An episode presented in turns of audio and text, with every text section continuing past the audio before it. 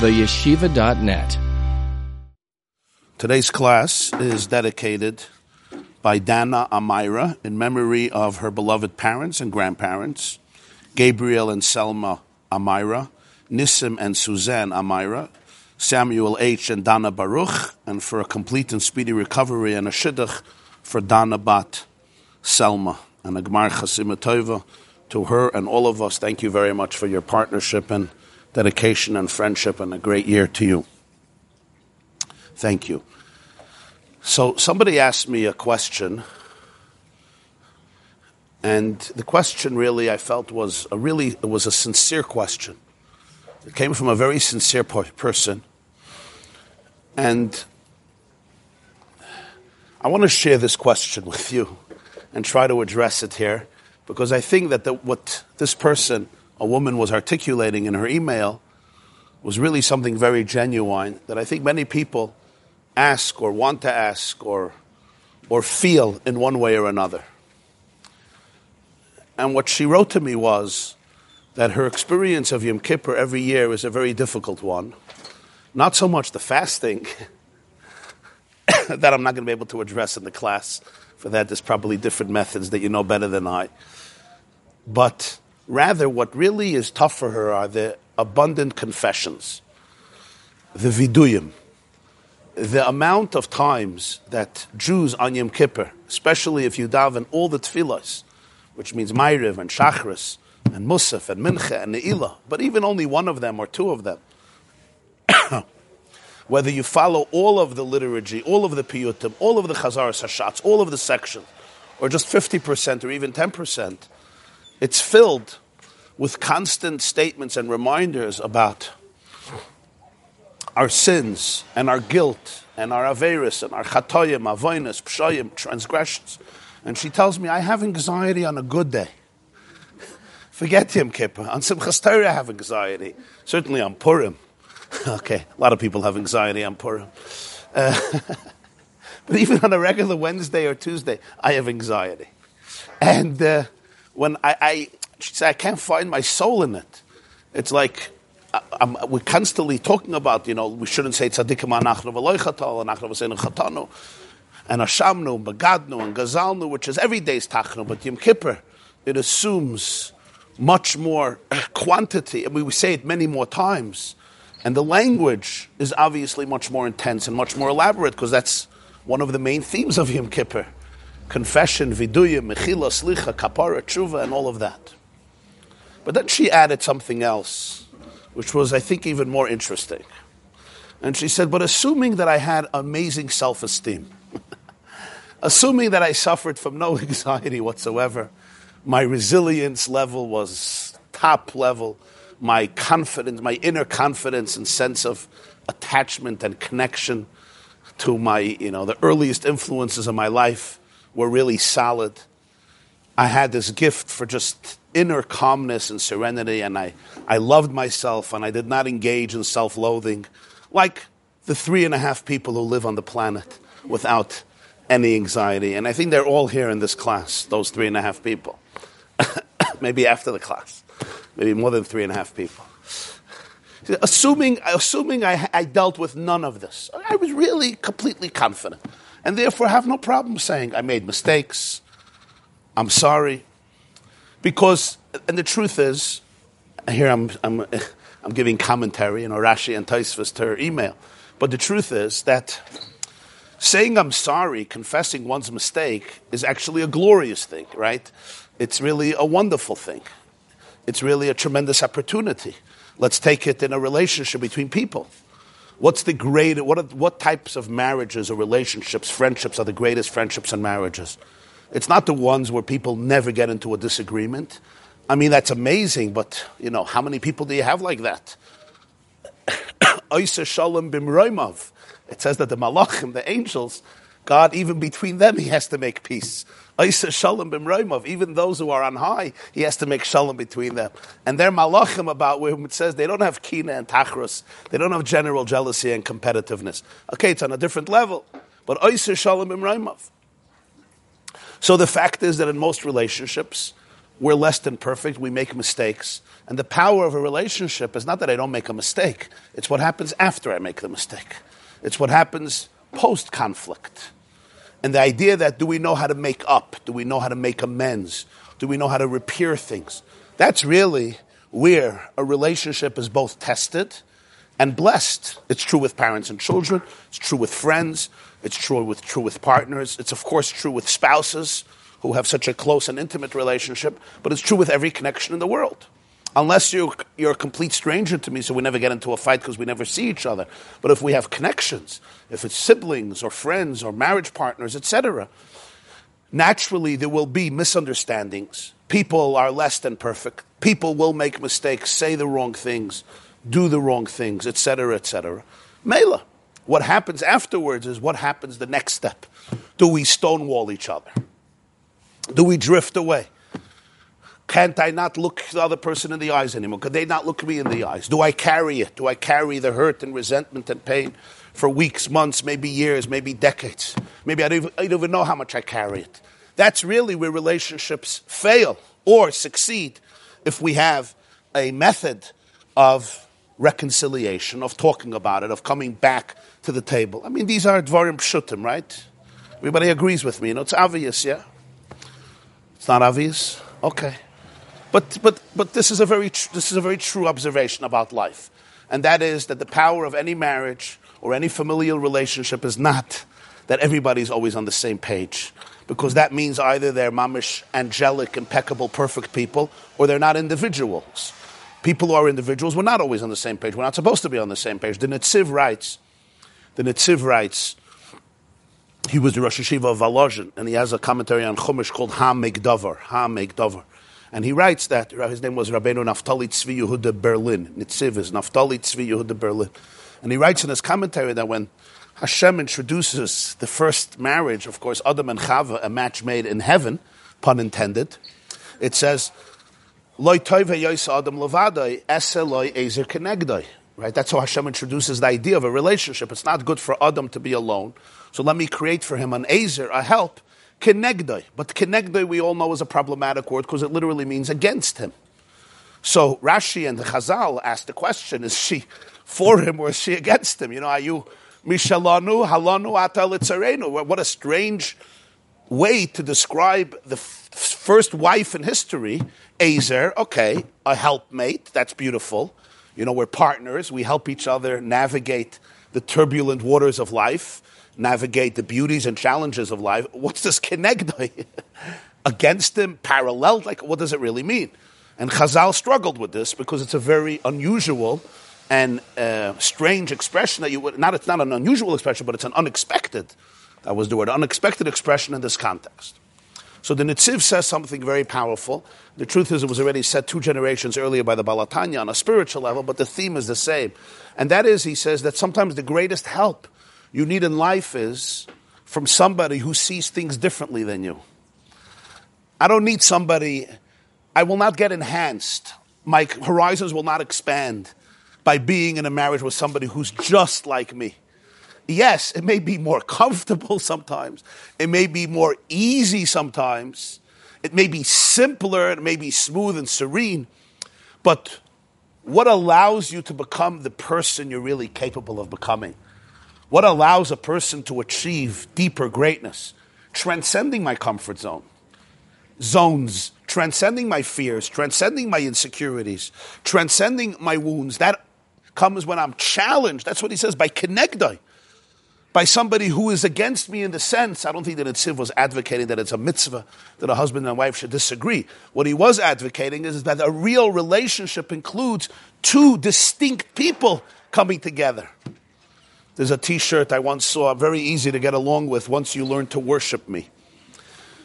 Over there, there's no connector. You know, you learn to worship me and we're good. it also doesn't mean one person gets repressed or one person suppresses or one person has to emotionally run away or overwhelm, dominate, which are two sides of the same coin. Either I dominate or I run away, but it's the same thing. I can't remain present and create space for the other person. So the fact that there is a kenegda is inherent to the very fabric of a successful and meaningful and authentic relationship. So the problem is not disagreements or connected. The issue is do we have a system of repair, what they call conflict resolution? Do we have a method for conflict resolution? And in that sense, Yom Kippur is a very glorious day, the most glorious day. The opportunity for resolution of all conflicts, the, opportu- the opportunity for, for reckoning, for self reflection, for introspection, the opportunity for a person being honest with themselves and with their loved ones, honest with their soul, and of course, honest with the Ribono Shel Olam.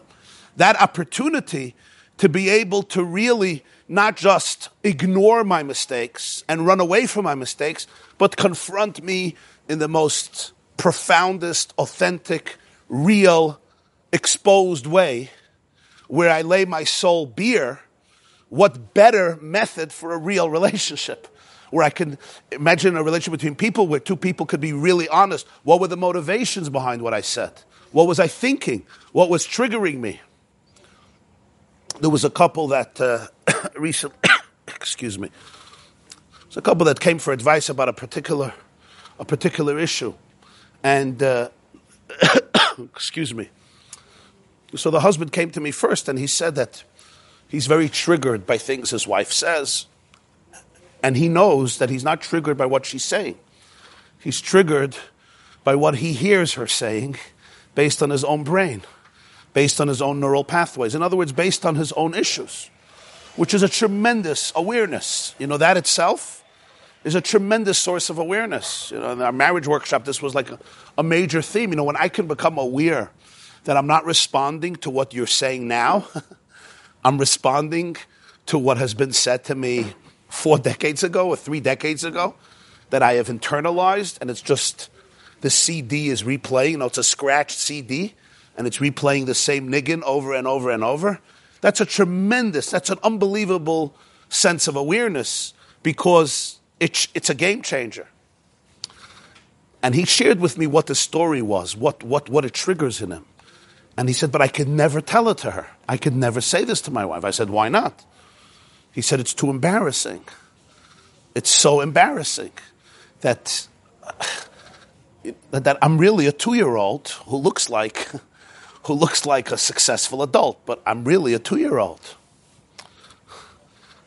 And I told him, I said, it's not embarrassing at all.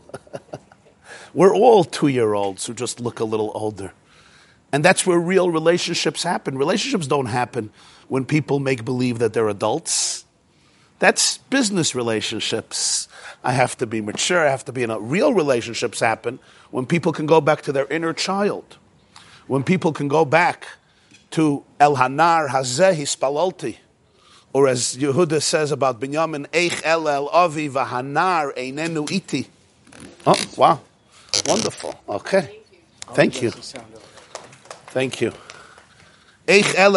Einenu Iti.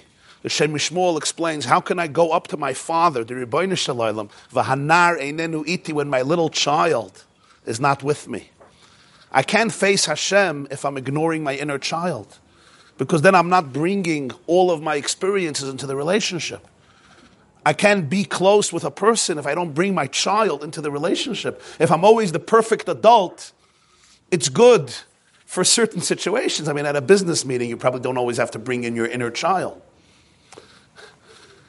But in a real, authentic relationship, that's exactly what I want to bring in. I don't care about the adult in you. The adult, okay. That's the part that's forced to behave. So, Eich Elel Avi Vanare Nenuiti, those are the words that Yehuda tells Yosef. He doesn't know it's Yosef. He's speaking to the prime minister of Egypt, and he says, How can I go up to my father without a child? He's not just talking about Binyamin, he's talking about the Nar in every single person. So I told this person, when you can actually show up with your Nar, when you can show up with your inner child, and you can tell your spouse, that when you say these words, this is what's coming out, this memory, which may be a suppressed memory, doesn't mean it's a conscious memory. And this is what's happening. Let me tell you what's going to happen. You're now going to take the weakest part of your relationship, the weakest link, and it's going to become the strongest link in the relationship. And we know that whenever you take the link, weakest link and you transform it, that's always what creates the most powerful relationships because it's that point that could have separated us. It's that point that could have created the wedge between us, the gulf, the dichotomy, the separateness. And when I take that very f- force, that very fear, that very insecurity, that very child, that very vulnerability, that very sense of abandonment or neglect or trauma, and I bring that into the connection. I say, I want you to know about this. I want you to understand how I'm affected. There's nothing as powerful as such a relationship henceforth. Because it's that, that point that was separating you, that made you mistrust each other, that made her not understand you, and made you feel threatened by her, or the other way around which now becomes the point where you could connect with each other, where she can create space for that experience and you can create space for her experience. And with compassion and love, you can appreciate what you're going through and be here with each other and for each other to help heal. She can't heal you. you ultimately, we all have to heal ourselves, but she can help facilitate that process. So, in many ways, this is all a brackets explaining the, the glory of Yom Kippur that ability to be able to face myself and all my vulnerability. Of course, I could talk about my beautiful things. Of course, I could talk about my virtues. I could talk about my mitzvahs. I could talk about my achievements and accomplishments. And as the Gemara says, "Afilu Parsha Yisrael Malayim Mitzvahs Kirimain." Even those that you may call the greatest sinners are filled with mitzvahs, like a pomegranate is filled with seeds. The Gemara says, "Afilu Parsha Yisrael" at the end of Tractate Chagiga. Just like you can go to your spouse and say, Let me tell you about all the good things I do. And sometimes maybe that's a very good thing for people to do.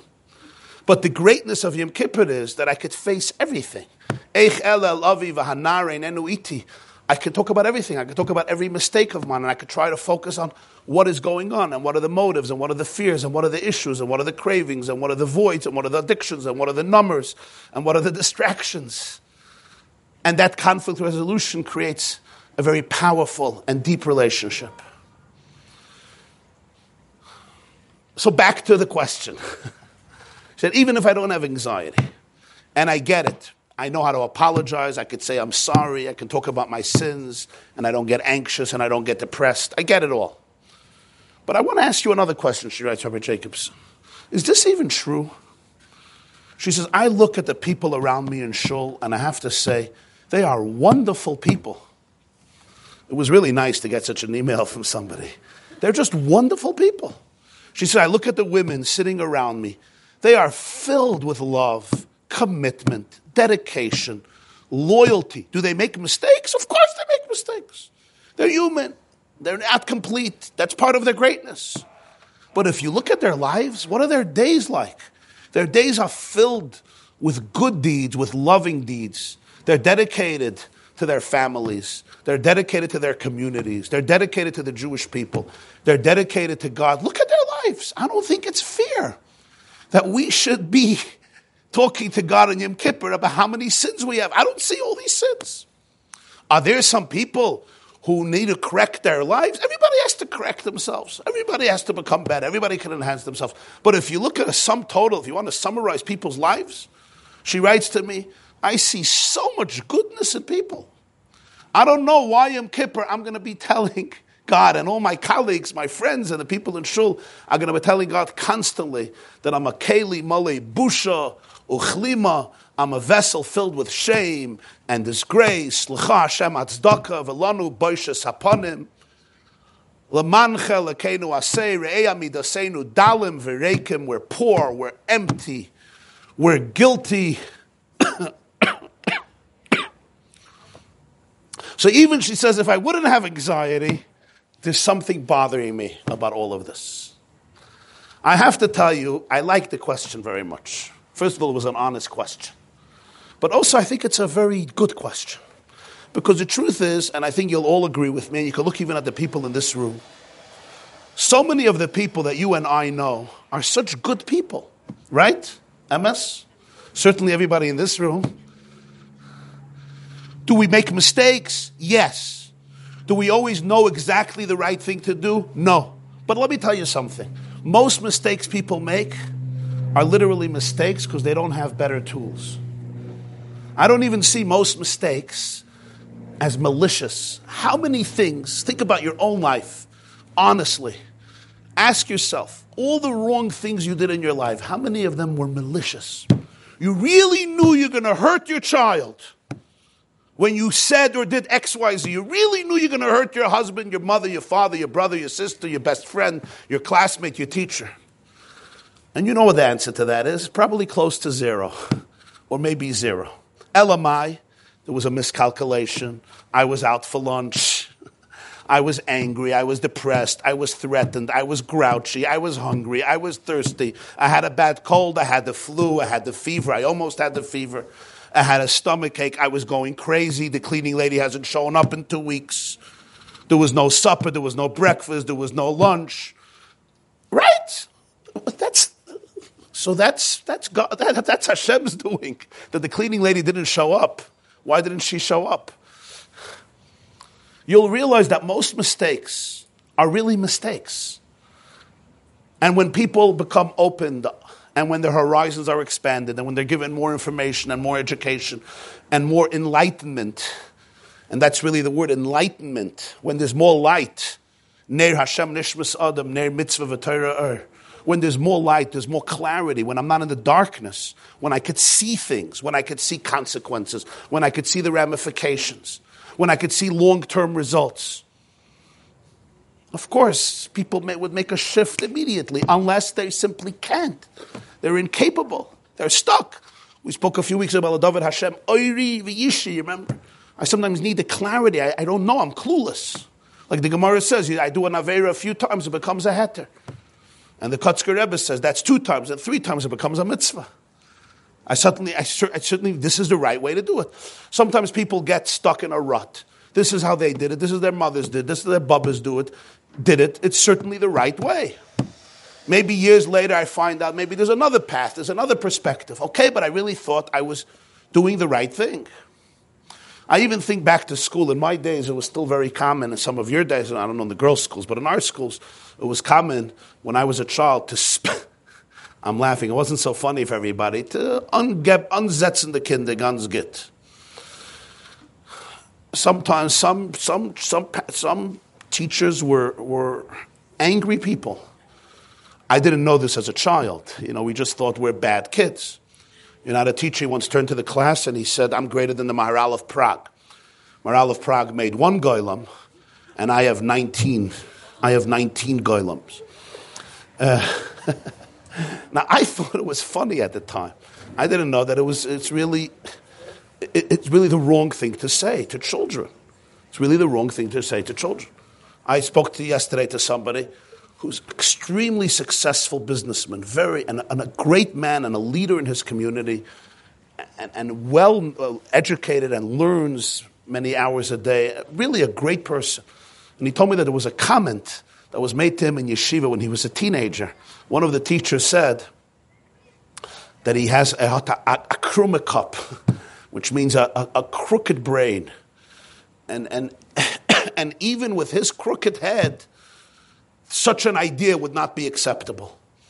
And he told me it's decades now, and he's a really successful person. He says that a day does not go by that he doesn't think about it. When he sits down to learn, he asks himself, Do I really have such a cursed brain? So it's so important. Now, I could guarantee you that that person doesn't even realize this. I actually told him, Go back to him. You haven't spoken to him in a few decades, tell him. People should know this. Not, not, in, not in a, an accusatory, harsh way, but in a kind way. Give them an opportunity to say, I'm sorry. I would, I would want that opportunity. So it is so important for people to have awareness. But many of those educators, they didn't have awareness. And what if they were Holocaust survivors or children of Holocaust survivors? I don't have to tell people in this room about that. So I'm telling you, even those mistakes that were serious, I still call them mistakes. Because if you would really speak to the people heart to heart, you would see, maybe, I'm not saying in all cases, but in most cases, they really were trying to do the right thing. People, most Jews I know are always trying to do the right thing. Am I right, Mrs. Klein? Huh? As you always convey in all your beautiful cards.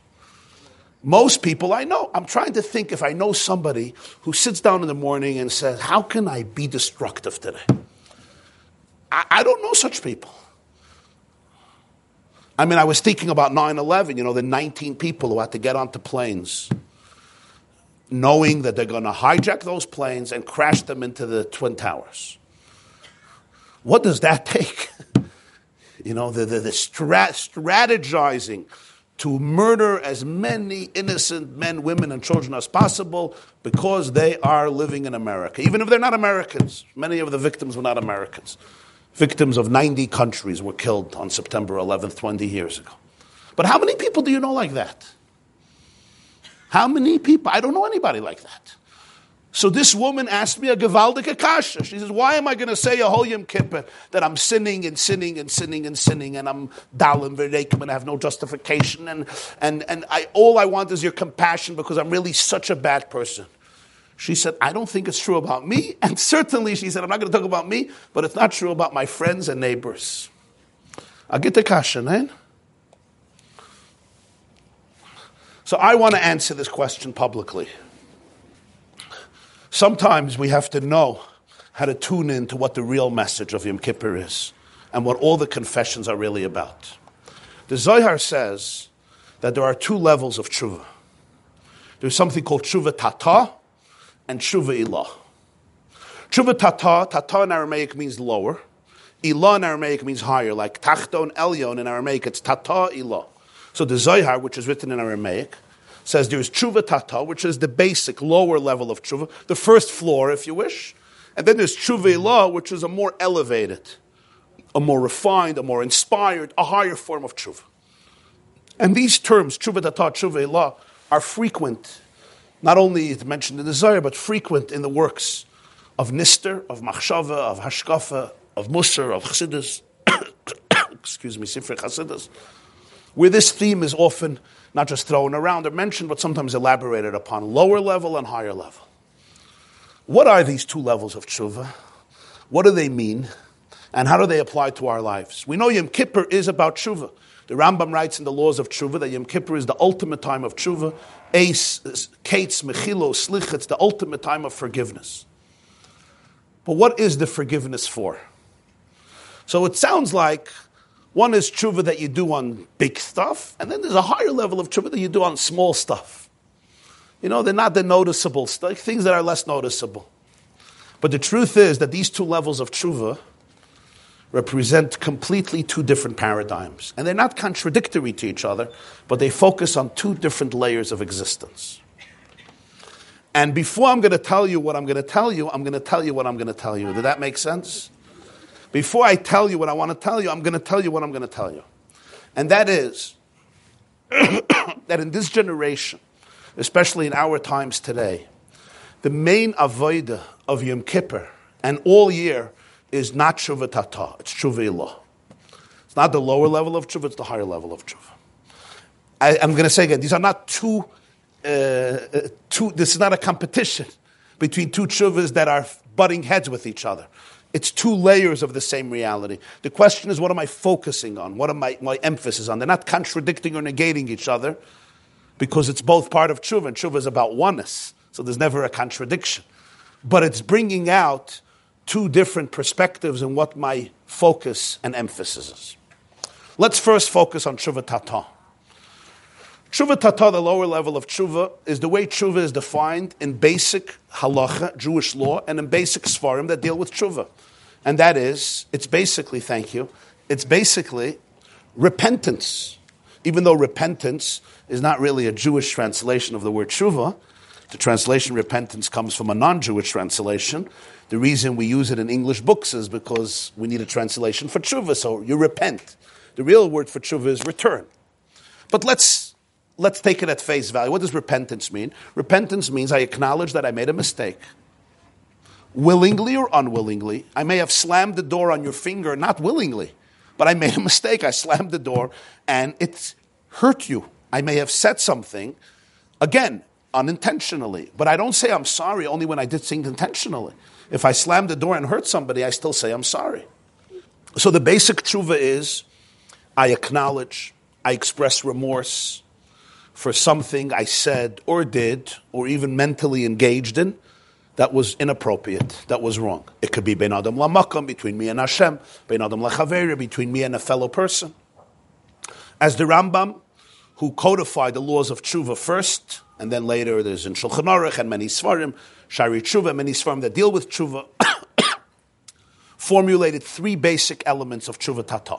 The first is remorse. We call it charata. Charata ala avar. I feel bad. I really feel bad. In other words, I realize that I was clueless. I realized that I was in a bad space. I realized that I was weak. I realized that something overtook me. My Yetzer Hara overtook me. Whatever manifestation that overtaking happened. And I come to you and I express remorse. The remorse comes from within. That's number one. Number two, I express it. This is what we call vidui, confession. I say I'm sorry. It's not just I sit in my own room and I wallow in regret and remorse.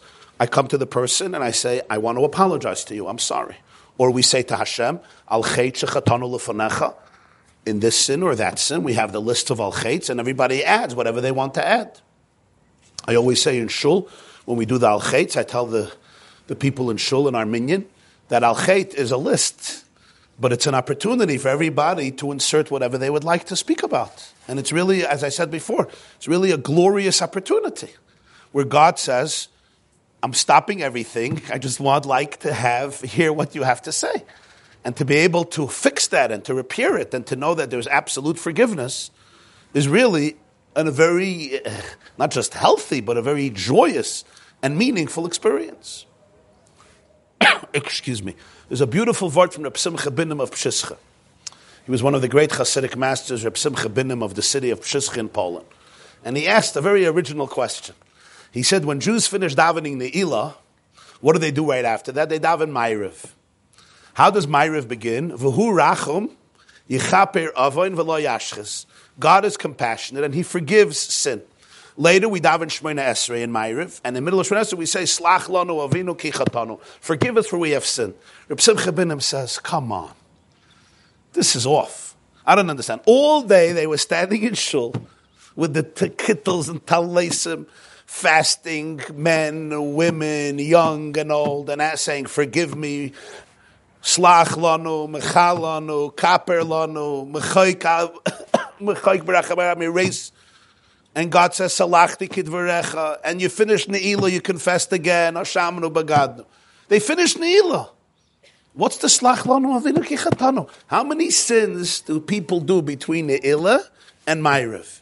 If after Ne'ilah the shul would say, okay, we're taking a 20 minute break for some juicy gossip. You know, let's talk about the chazonim, let's talk about the rabbi's sermons, let's talk about the gabayim, let's talk about everything that went wrong in shul. Nobody does that between Ila and Meyer for the very simple reason that they're hungry. So there's usually no break. We have to convince the chazan to slow down, relax, give us a few minutes after Ne'ilah. Some people have a minute to say some Tehillim after. People are in a rush. I understand. They're starving. so they rush into Ma'ariv right away. And thank you, God, for forgiving my sin. Where did you do a sin? And then in Ma'ariv, what did I sin? Great question of Simcha ben You know what he answered? He said that the sin of Mitzvah Kippur is that Jews don't believe that God forgave them. I don't really believe I'm forgiven. I think I'm still filthy. I'm still dirty. I'm still stained. He says, that's the sin. Where did I sin? I just spent the whole day in asking forgiveness. I don't really believe you forgave me. I still don't trust the relationship. I still feel there's an issue between us because something happened. That's a sin. Trust God. If you trust God, somebody wrote me an email a few days ago. I did shuvah, but I don't think Hashem has forgiven me. So I wrote back to him this line. I said, if you believe that Hashem exists and that what you did is a sin because He said you shouldn't do it, do you believe that? So he writes back, of course I believe it. I said, based on what? He says, because the Torah says, God says that this is a sin. I said, so you trust the Torah? He says, yeah, that's why it's a sin. So I said, the same Torah, the same God says that when you repent, He forgives. What's this Paul get in the board? I, I trust you 50%. The other 50% I don't trust you. When he tells you you sin, you trust God. When he tells you I forgave you, sorry, I don't trust you. I said, don't blame that on Judaism. That, that, that's an innate element of guilt and anxiety that we have to deal with that you'll only trust Hashem when He says you're bad. When He says you're good, sorry, I can't accept that. Doesn't work that way. So Reb Simcha Binim said, for this I say, So the basic level of tshuva is in itself a tremendous idea. That with these steps of remorse for the past, and confession of my mistakes and planning a new way forward for tomorrow, which we call Kabbalah Alahaba, resolution for the future. These are basically the three steps of tshuva, even though each one has, of course, many different aspects and nuances and details. And when one does this, Hashem says, you are forgiven. As the Rambam famously says, Ein There's nothing that stands in the path of tshuva, as he puts it. Afilu kafar kol yamav beikir v'shav b'acharoina. Even somebody who denied Hashem's existence throughout his or her entire life. And at the end, the person does tshuva, there is complete forgiveness. He brings the example of Menashe, the king of Yisrael, the king of the Jewish people. Menashe was, of course, the son of Chizkiah HaMelech, but he did not mirror the behaviors of his father. He was a king for 55 years, and the Tanakh testifies that he was the most heinous criminal in the history of Jewish leadership. What Menashe did during those 55 years is indescribable. He was really a vicious and it seems like malicious evil king. And even Menashe, towards the end of his life, his tshuva was accepted. And the Gemara says in Sanhedrin that the Malachim told God, it's not fair. It doesn't make sense. This guy is a real lowlife. He's despicable. And the Malachim told Hashem, we're not letting him come to you. You know, they're like the Gaboyim that don't let you go in. So they didn't want to. So what did Hashem do? You know what the Gemara says? Chatar loy chatira tachas.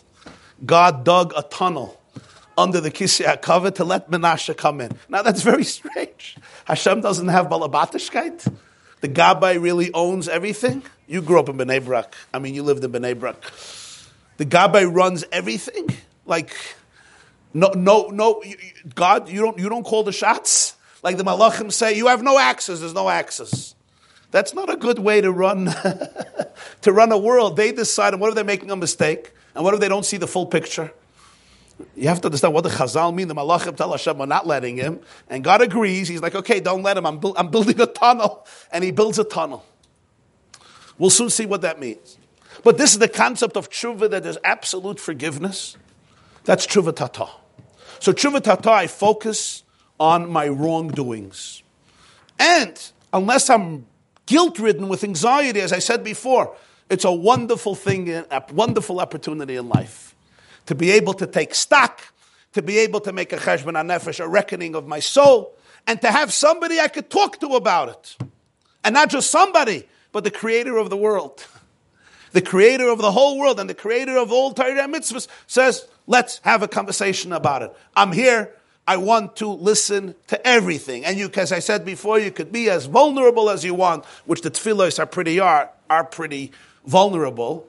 I would say, if you could just hear your own voice in the words, you could see how vulnerable they are in terms of a person really exposing herself or himself and laying their soul and body and mind bare, which is the essence of all real healing and reconciliation, all real therapy work, all real connection work, all real tshuva. That's tshuva tata. So what's tshuva ilah?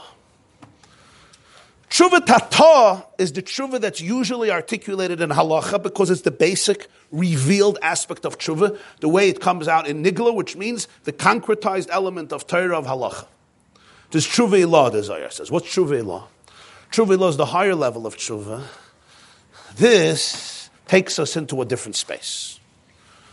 The higher level of tshuva is basically not focusing on my wrongdoings. The higher level of tshuva means, here tshuva means returning.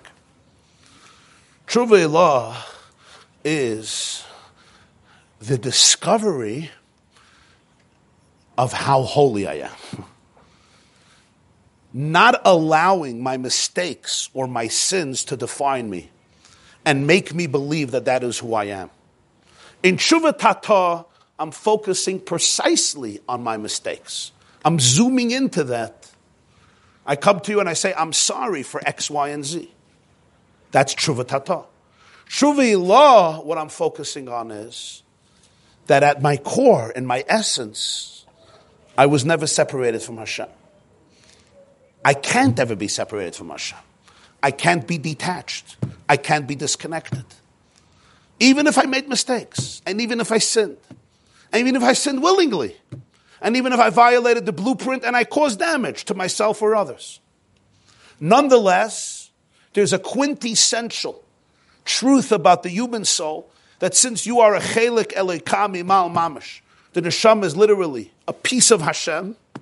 So just like Hashem is not getting filthy or dirty or tainted or tarnished, your essence, your truth, your true identity is completely aligned, not just aligned, it's a manifestation of the Ein Sof, of Hashem's infinite oneness and light. When you say that a, soul is a chelik elikami mal, it means that it's a derivative, so to speak, of Hashem's consciousness, of Hashem's reality, of Hashem's oneness. That space inside of me is invincible. It's, it's indestructible. Just like Hashem is invincible and indestructible, that space in me is invincible. Which means even if I have been through difficult situations that I may have experienced and endured as a result of what other people said or did, again, maybe in times when I was even too young to process it emotionally, or intellectually, and therefore went in into a very deep place, what we call pre-verbal internalization, things that were internalized before I had words even. So I never processed it, and I don't even know that it's lurking there. Even if all that may be true and may be affecting me, but it's affecting the me that I'm processing right now. It's affecting a more external level of me. But there is a deeper layer of me that is always wholesome, always holy, always splendid, always sacred. It's elikus, it's divine. The Baal HaTanya used to say, Ayid nicht er will or nicht sein abgescheit von elikus. A Jew, no, nor can he, nor does he want or she want, be separated from Hashem.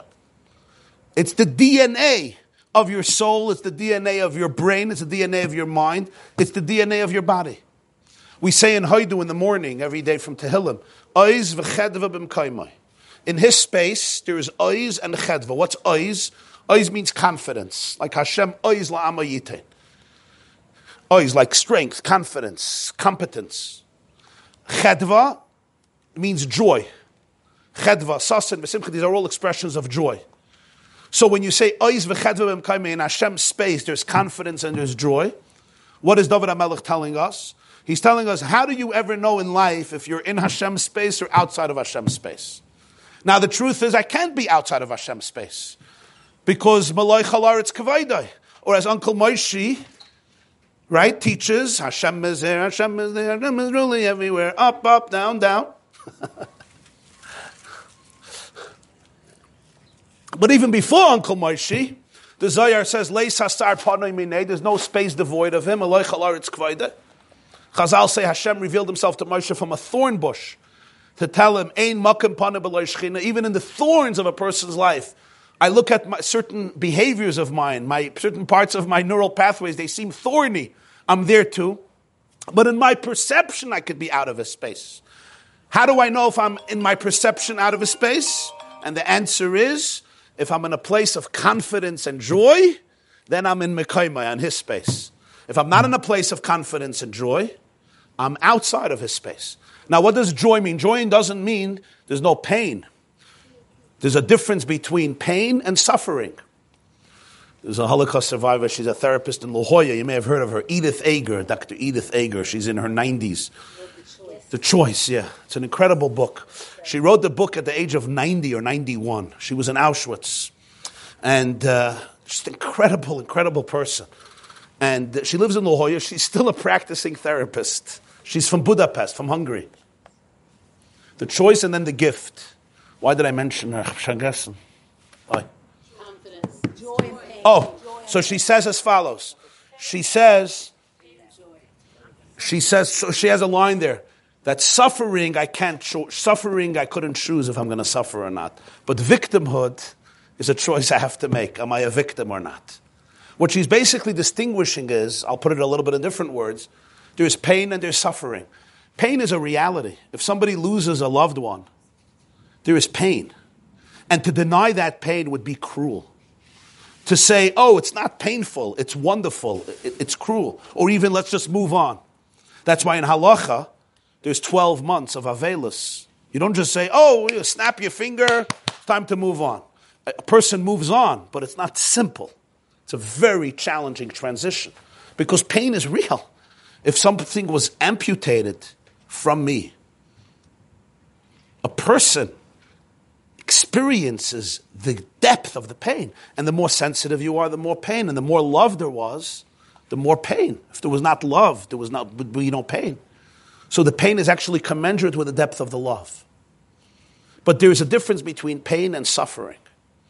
Suffering means when a person feels that the pain is just meaningless, just purposeful, just purposelessness. It just breaks them and discourages them and demoralizes them and puts them into a state of despondency. doesn't mean there's no pain, but it means that at every moment a person realizes that there's a journey, that there's a picture that's larger than I am, that souls are eternal, and that even if things are unfathomable and we don't understand so much, but that there is meaning and there's value in every moment, that every soul is eternal, that every moment has absolute dignity, that every relationship lives on lanetzach. So, how do I know that I'm in his space? I know because there's confidence and joy in his space.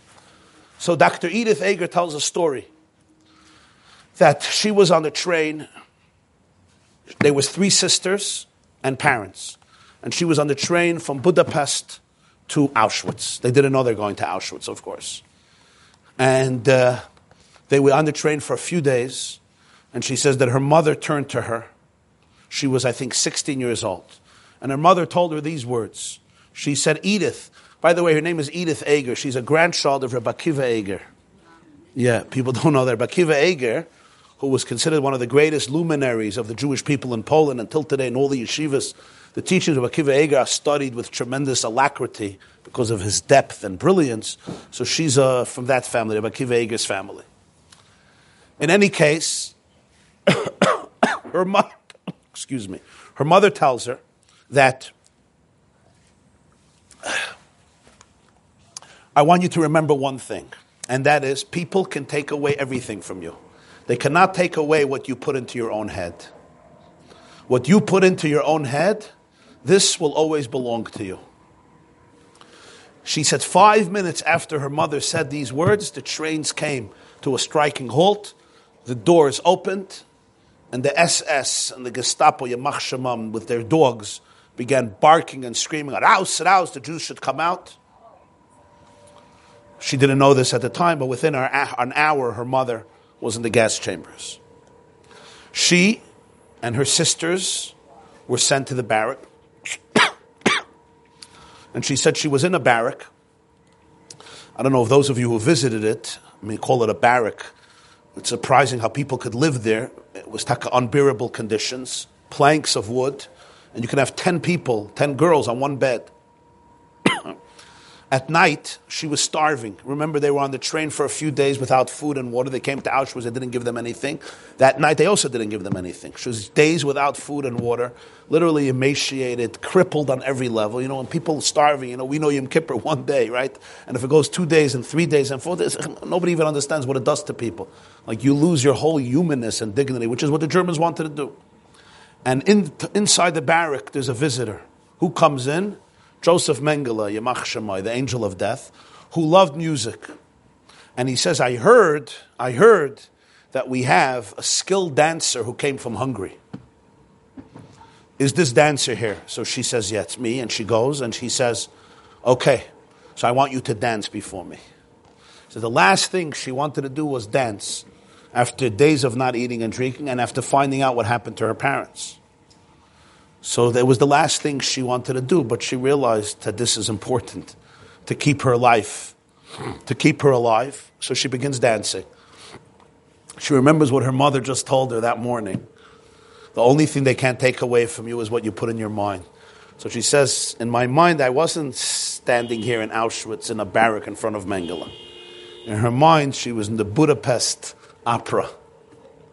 And she said she danced that night in the most passionate, enthusiastic way that she's ever danced in her whole life. To the point that this Yamach Shemoinik was so impressed that he threw her a whole loaf of bread. And he left. For her, that meant literally life. But she had her sisters and she had the other people on her bed, so she divided the loaf between all of them, and they all got a piece of bread that night. And she describes at the end of the war, as you know, they all went on a death march. At that point, she was weighing less than 70 pounds. Her back was broken. And at some point, she couldn't walk. If you stopped walking, you were shot. And those four girls who she gave bread the first night created an artificial seat and they carried her. And that's how she was saved. So she was explaining the power of people's thoughts, how you think about yourself. You know, we don't imagine the power of those thoughts, but it really creates a different reality in my brain. Tracht gut wird sein gut is not just a nice Jewish positive way of looking at things, you know, why not? Tracht schlecht. Was tracht gut wird sein gut. Why not? You know, let's give people, you know, a little hope. It's a reality. Vet sein gut means that my thoughts create real changes. They create real changes in my brain, in my energy, in my home, in my children, in people around me. It, it creates different dynamics in the world. We don't always know exactly what and how and when and how it comes back to us. Thinking positive doesn't mean a person is naive. Doesn't mean that a person is in la la land. Doesn't mean a person doesn't have to do what they have to do based on Hashem's will that we take care of ourselves in the best way possible, al piteva. But thinking positive means when I have a choice to look at something in different ways and different perspectives, I can either focus on the negative or focus on the positive. So here we come now to what the real essence of Tshuva means. Tshuva means to be able to know that in my core, I am in Hashem's space always because I am Him. I am one with Him. There's no separation. So over there, there's confidence and there's joy and there's optimism and there's purity and there's holiness and there's splendor and there's glory. I am telling myself, look what you did yesterday. Look what you're about to do. Look at this mistake. Look at that mistake. All those voices are voices that are not capturing the true essence of me. And sometimes those voices can actually be Yetzer Hara's voices that want to take me down. I, what if those voices are real? There is serious setbacks, serious challenges, maybe psychological, mental, moral, spiritual, emotional. I am bruised. I am bruised. I got an email this morning. I'm sharing, I'm sharing all this. It's a vulnerable time. An 18 year old boy tells me, I'm a yeshiva boy. I learn in yeshiva. Eight years, I'm suffering every day from depression. I wake up in the morning. My parents sent me to every psychiatrist in the world. I mean, every psychiatrist in the zip code, every psychologist, every therapist. Eight years later, I'm still in the same place. Rabbi Jacobson, do you have any advice for me? These are heart wrenching emails of people. I get a lot of these types of emails. What do you tell such a person? I'm not a psychiatrist. I can't prescribe medic- I can't prescribe medication. I'm not a therapist. I'm not a psychologist. I'm not a social worker. But this person, he said, my parents sent me everywhere. Now tell me what is going on.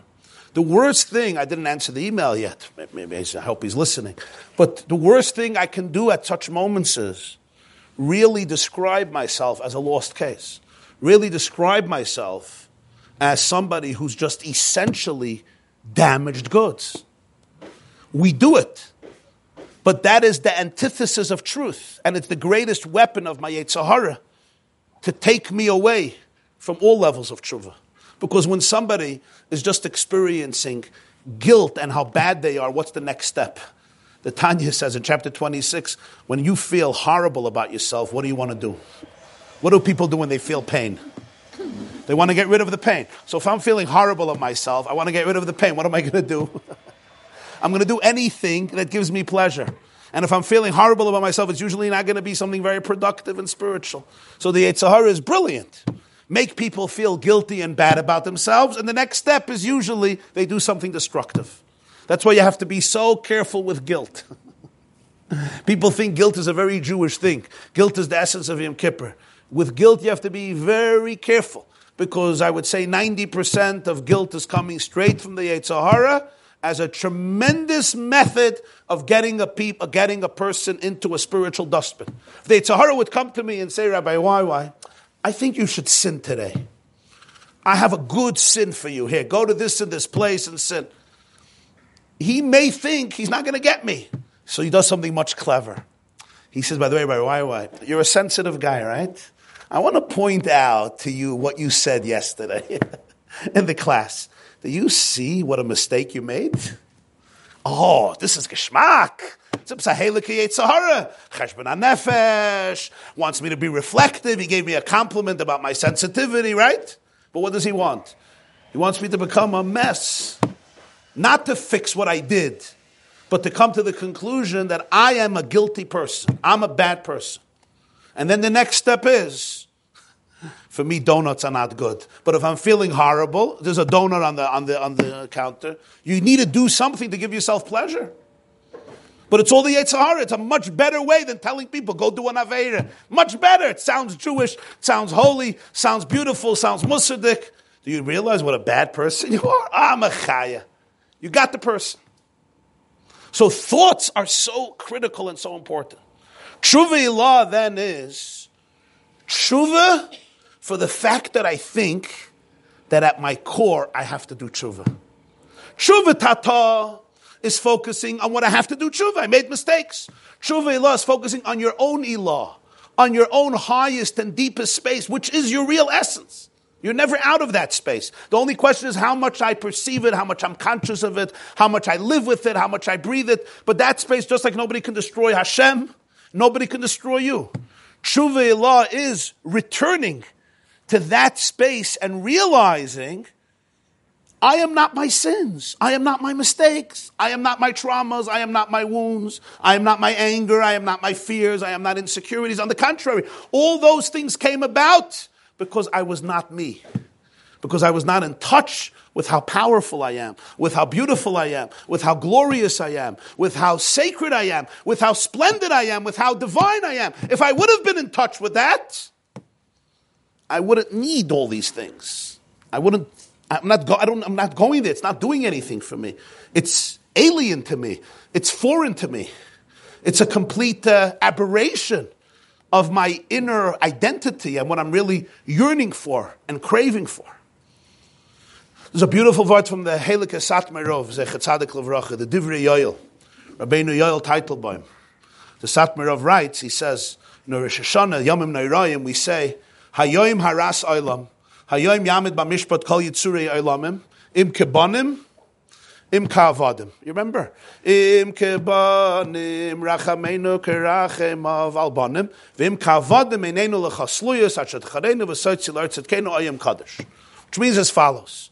We tell Hashem, we say, either treat us like children or like servants. If you see us as children, or we see ourselves as children, then you should just have compassion like a father, like a tati has compassion on his kindalach. You know what? If we see us as servants, then we just look up to you and we're waiting for your grace. So the Satmarov says, what's the, what's exactly this? What are we giving God this multiple choice? If we're children, then we're not looking up to you and waiting for your grace. We just say like, have Rahmanas. And if we're servants, then we can say have Rahmanas because we're like servants. So basically, we're like hoping for the best. What's this, what's this choice that we're giving God? So he says as follows that the Gemara says in Maseches Kiddushin, Daf Lamed Vav, there's an argument between Reb Meir and Reb Yehuda. Reb Yehuda says that when Jews behave like children, they're called Hashem's children. Banim atem is when you behave like a child. If you don't behave like a child, you're not a child. You're a stranger. Reb Meir says no. Bein kach, u bein kach atem kriyim banim. You're always called a child if you behave, if you don't behave. And he brings four psukim that even when Jews were engaged in idolatry and in the worst sins, they're still children. Loy emun bum, but they're zera. I can't trust them, but they're my children. Banim mashchisim. They may be corrupt, corrupt, have corrupt ways, but they're banim. He brings four psukim. Now, usually, we have a principle in all of Shas. The Gemara says in Eruvin 13 that Reb Meir was the brightest sage of his time. He was called Meir, which means Ur, light, because he was Meir Enei Chachamim. He illuminated the eyes of the Jews with halacha. And yet, in all of the arguments between him and the other sages, they never took his view as halacha. His view was always respected, but it didn't become the halacha. They always took the other view. The Besdin always passing according to the majority. They rejected the mayor for the other side. Why? So the Gemara says, because they couldn't understand the depth of his words. And therefore, they couldn't deal with it. In other they all knew that he's in a different league. He's saying things, but his explanations were beyond them. So it's so paradoxical. And when you're paskening halacha, like it has to make sense. The logic has to make sense. And since they all knew they don't understand Reb Meir, they literally said, tell Reb Meir, we don't get you. So the Satmarov says like this in the argument between Rabbi Yehuda and the Reb Meir. Rabbi Yehuda says when you behave like a child, you're a child. When you don't behave like a child, you're not a child. Reb Meir says no. Ben kach ben kach atam kriyim bonim. You're always called a child. She says in most cases we say Reb Meir, Yehuda lach is like Reb Yehuda, but not here. Because what's the reason we didn't pass in the halacha like Reb Meir? Because nobody could understand Saif Daite. Nobody could understand the depth of his wisdom. But Hashem doesn't know the depth of Reb Meir's wisdom. So when Reb Meir said that Jews are always children, Hashem did know the depth of his wisdom. So the halacha is like Reb Meir says, that's what we say. Im kebonim, if we're like children, rachamenu kirachem aval bonim, have compassion like a father has compassion on children. Im if you're going to say that Allah is like Rabbi Yehuda, so we're not behaving well, so we're like servants. It says We're looking up to you. You know the real opinion behind Reb Meir. You know the real understanding behind Reb Meir. So there's no such a thing. We're just servants. We're always banim atam Hashem alekechem. Because einenu lechas By us, maybe Rabbi Yehuda is right, but you understand the depth of Reb Meir. So therefore, we're always banim. There's no such a thing as avodah. So we have two different layers of tshuva. Now let's bring it all back. Different generations focus on different levels of tshuva. There's always both. Both, it's all part of Torah. But there's generations that focus more on the nigla of tshuva and more on the nister of tshuva. The nigla of tshuva is again the concretized, practical tshuva. I made a mistake. I did a sin. I have remorse. I apologize, and I make a Kabbalah, a Lahaba resolution for the future. The nister of tshuva goes to the nister of the person and is discussed in the nister of Torah, the esoteric dimensions of Torah, which discusses the fact if you go to your own nister, the only thing you have to do tshuva for is the fact that you think you have to do tshuva. The worst sin that you have is that you think you're a sinner, that you think you're bad, you're evil, you're messed up, you're alienated, you're detached. The level where I'm detached is an external level. For that, I have to do tshuva tata. But when I go to a deeper place, the tshuva is what's the tshuva? The tshuva is recognizing my true self. Now that sometimes takes a lot of tshuva because it's hard. You would say, oh, that's easy. We know it's not easy. Sometimes it's easier for people to go into a default mode that I'm a sinner, that I'm alienated. So what's the Shamnu, Bagadnu, Gazalnu, Anyam Kippur with Tshuva ilah? When I tell God, I'm filled of sins, chatoyim, avoinas, pshayim. Tshuva I'm focusing on my mistakes. If somebody's anxiety ridden, it's very hard. That's why I explained you have to transcend anxiety to be able to deal with vidu. But this lady was asking back to the question people are good, people are holy. And you know what? She's absolutely right. And that's why I heard from my Rebbe that primarily in our times, the main tshuva, of course, we have to do tshuva tata. And if I hurt somebody, I need to apologize, and I should apologize. And if I made a mistake, willingly or unwillingly, I could correct it, I could fix it, we could fix it, and it's an amazing opportunity. But what's the focus? What's the focus? The focus is tshuva tata in the context of tshuva ilah. And that is that the reason I made all these mistakes is because I didn't know me, because I wasn't aware of me, because I wasn't in touch with me. And maybe I'm having a very difficult time with that. And that's where my avoida is to discover your innate divine beauty, to discover your innate divine glory, to discover that you're a chelik elakamimal.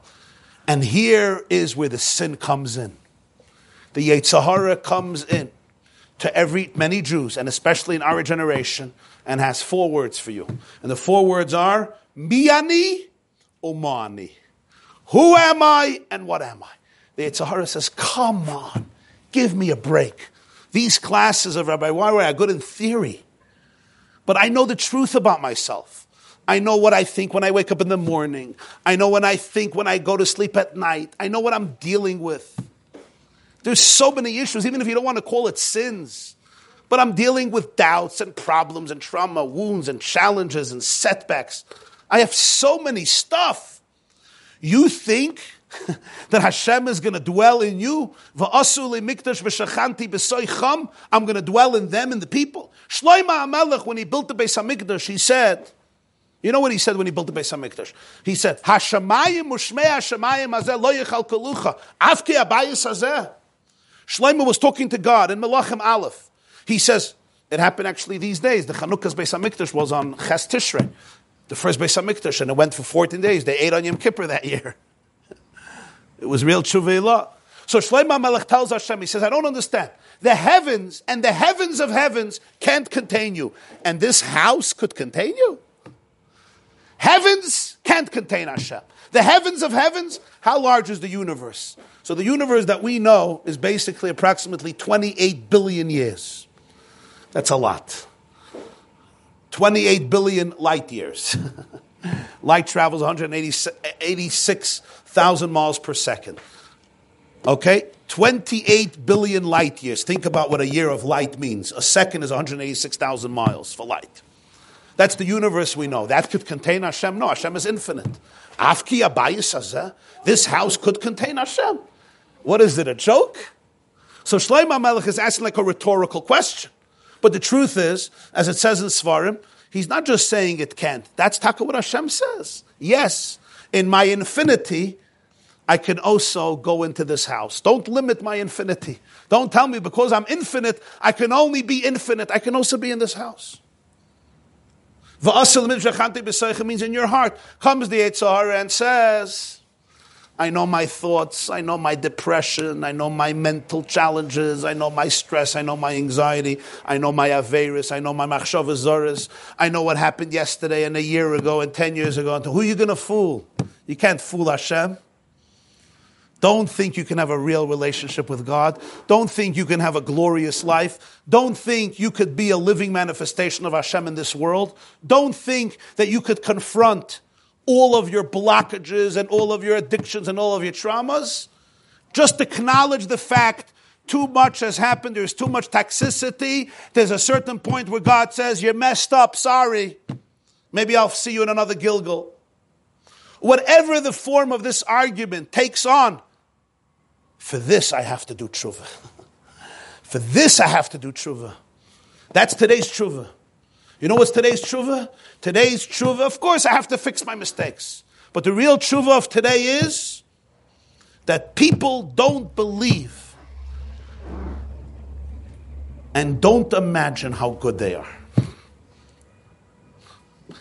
And you know how I know it's today's tshuva? Because it's the hardest thing for people. It's easier for people to say today, I made mistakes, I'm a bad Jew. That's okay, not everybody, but people have not, not, they don't have such a hard time doing it. I'm telling you, I'll show you 5% of the emails I get everybody, I'm bad in this, I'm bad in that. You know what the Yetzer Hara is really opposed to today? Saying how good you are. And I'm not talking about in an arrogant, haughty, foolish, immature way. Oh, I'm good, I'm perfect, I'm impeccable, I'm flawless, I'm, you know, Mr. Perfect, Miss Perfect. Okay, that's not. This is really the deepest humility. Because when I speak about my goodness, what does it really mean? It means that I'm part of Hashem's infinity. It's not about my ego. This doesn't make people more control freaks or more narcissistic. It means that my goodness is a reflection of Hashem's goodness. Who am I really? I am an ambassador of God in this world. I am an ambassador of love and light and hope and healing and authenticity and wisdom and redemption. The Gemara says in Kiddushin, Shlucha shel Adam a shliach of somebody is like the person who sent him. Adam is Adam Ha'elyon. Hashem is called Adam Ha'elyon. So shluchim is a Jew who realizes that he or she is a shliach of Hashem. You manifest Hashem's properties. That's who I really am. I'm trauma. I'm traumatized. I may have stuff inside of me, but they're inside of me. They're contained by my infinity. I define them. They don't define me. This is hard for people. You know how I know? the most pushback I get from my classes is when I say these things. If I tell people how bad they are, Baruch Hashem, wonderful. If you tell people they're good, it's not true. You're taking away from people tshuva, let them know how bad they are. The most pushback. Why is this the most pushback? What's so wrong with telling Jews that they're holy? Because then people will get spoiled. They think they don't have to do tshuva. Because the Yetzer Hara doesn't want this from people. The real emunah that we are divine, that you are absolutely amazing, And it doesn't mean you didn't make mistakes. It doesn't mean I shouldn't acknowledge my shortcomings. On the contrary, when I know how amazing I am in essence, then I could look at my shortcomings and say, I don't need this. These don't have to belong to me. I don't have to go back into that trap, into that orbit. When you see your greatness, when you see your awesomeness, when you see your infinity, so anything that's not reflecting your infinity is like, this doesn't belong to me. Of course, I want to get rid of this. If I have to apologize, then that's what I do. Remorse, regret, the future. So tshuva tata happens automatically, but it's in the context of my greatness. If I'm wearing a suit and the suit is dirty and filthy, somebody poured orange juice, and then somebody poured apple juice, and then somebody poured grape juice, and then somebody's walking with you know, they give at the chasanas chocolate mousse cake with vanilla ice cream, right? You know those desserts when they spill on you? It's like a combination of chocolate and vanilla. It's the perfect disaster. Whatever you do for chocolate doesn't work because you have vanilla. Whatever you do for vanilla doesn't work because you have chocolate. And he pours it on my soup, my, my suit. Okay. The cleaner's bill will be the same. This schmutz, that schmutz. But if I'm wearing this impeccable, you put on this impeccable outfit, or I'm wearing this impeccable baguette, it's a light, it's a shine, it's a glanzdik, it's, it's, it's beautiful, it's luminescent. And then somebody pours the chocolate mousse and vanilla on me, then I, I don't feel good about it. I want to go change. Why? Because it's too clean, it's too beautiful. When you appreciate how beautiful you are, how clean you are, how white, how bright, how luminescent, how divine, how sacred. Now, when there's a stain, it's like. This is I paid too much money for this garment. I invested too much time in finding it and getting the tailor to do exactly what I did, what I wanted to do. It was not easy. It took her three weeks, and it still wasn't ready for the chasana.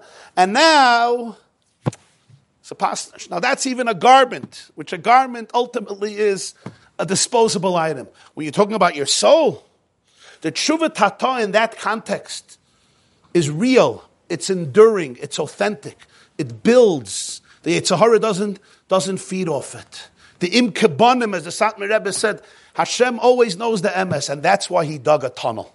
Now you understand the tunnel. The Malachim were focusing on tshuva tata. and they said, listen, there comes a certain point where you can't apologize anymore. You know, you punch me in the face once, I'm sorry. Tomorrow you punch me in the face again, I'm sorry. At some point, I'm like, jump into the Hudson River. Or if you want, it could be the Pacific. Stop apologizing to me. You're dishonest, you're disingenuine. The Malachim tell God it's like, you know, ain't Ein Sof, everybody could just play you that way. I'm sorry, I'm sorry. Yeah, tshuva, tshuva. Malachim said, sorry, it's unacceptable. Hashem digs a tunnel. I don't think it means he took a shovel and he started to dig tunnels. The Maharal of Prague says this. He digs a tunnel means he has to reveal the tunnel of the person's soul. I have to be able to realize that the basement, the foundation of my soul is much deeper than I ever imagined. You know, what's a tunnel? You look at the surface, there's nothing here, it's just ground. But you go deeper, there's tunnels and tunnels. Shlomo Melech built the Harabayas. But Matmoinius, he built tunnels. You ever went to the Kosel tunnels? And Yoshio hid the Aron over there. Matmoinius Amukas. Sometimes tunnels could go for miles. The Yamach Shemainiks, the Hamas, what they built from Gaza to going into Israel. But what's the concept of a tunnel? I look at the surface, it seems that this is the bottom, right? There's nothing deeper. Oh, yeah, yeah, you never realize the depth of a neshama. Sometimes I look at myself, I never see my tunnels, I never see my depth. I don't know my depth. I let go of my depth maybe many years ago because there was a lot of pain over there. So I never, I never reached out to it, I never discovered it. So Hashem says, let's discover the tunnels. And the moment covered, on a tunnel level, you see that your pathway to Hashem was never obstructed. You don't need the malachim to get there. You're always one, you're always connected. So there comes a time when the main focus of tshuva is tshuva ilah. To be able to say to Hashem, you know what my greatest sin is? My greatest sin is that I don't know how attached I am to you. I don't know how holy I am. Help forgive my sin. Help me realize every moment of the day that I am an indispensable note in the cosmic symphony, that I am Hashem's infinite light in this world. Okay, this is a guy sends me. He's a friend of mine. He's a, a Ben Torah. He says, I'm in, the, I'm in awe of the Baalei Musar, who speaks so much about our sins. The deepest parts of my soul connect with it, but it assumes a very strong level of self esteem that most of us don't possess. Chazal assumed that people take for granted how good they are, so therefore the Chazal could focus on the negativity. But we live in a generation when people don't know how good they are and they don't take it for granted, I think we have to think about other things. As the, as the generations progressed, I think our self esteem was lost, our self confidence, our certainty that Hashem recognizes us for the basically good people we are. We don't have that anymore. We don't think we're good people. So we need external reminders. And he says that's why Rav Kook, Rav Avram Yitzchak Kook, he says like this. Just as people do a confession of their sins, sometimes it's important for them to do a confession of their goodness. I'm going to read you the confession that Rav Kook wrote, okay? Ahavnu, bachinu, gamalnu, dibarnu yoifi, he'emanu v'hishtadalnu, zacharnu chibaknu, ta'amnu sefer yatzarnu, kamahenu, kamahanu lachamnu, avur hatzedek, mitzinu es hatoiv, nisinu, sarnu lirois, asinu asher tzivisanu, peirashnu, tzadaknu lipa'amim, karonu bishmecha, rotzinu, samachnu, tamchenu. I'll translate. yeah, yeah. I'll translate. We loved, we cried, we were generous, we spoke nicely and lovingly, we believed, we tried, we remembered, we embraced, we studied, we created, we longed, we fought for justice, we tried to accentuate the good, we attempted, we directed our vision to see, we opened our eyes to see, we did what you told us, we expounded, we were right sometimes, we called out in your name, we desired, we rejoiced and brought joy to others, and we supported others? That's a good question. Does tshuva ilah also have to be verbal? All tshuva, when, whenever, whenever there's tshuva, it's good that it's verbal. It's not the same level like tshuva tata. Tshuva ilah is really a shift in consciousness. The truth is, all tshuva is a shift in consciousness, but it's always good when it's verbal. Although with tshuva ilah, it's not a condition like tshuva tata. Tshuva ilah, it says, it says in Tanya is expressed in Torah. And in Simcha, it's dvekus. Tshuva ilah is dvekus, is dabkus rucha berucha. It's realizing how close we are. Hashem, you say Malchus Shal, that he was sitting in this consciousness of Tshuva ilah, and shifties from the word Tshuva. Beautiful. Beautiful, yeah. I like it. It makes a lot of sense. Kol Yemei he was asking. He was asking, Achas Shalti, I should always sit in this place. A good gebench to everybody. This class is brought to you by the yeshiva.net. Please help us continue the classes. Make even a small contribution at www.theyeshiva.net slash donate.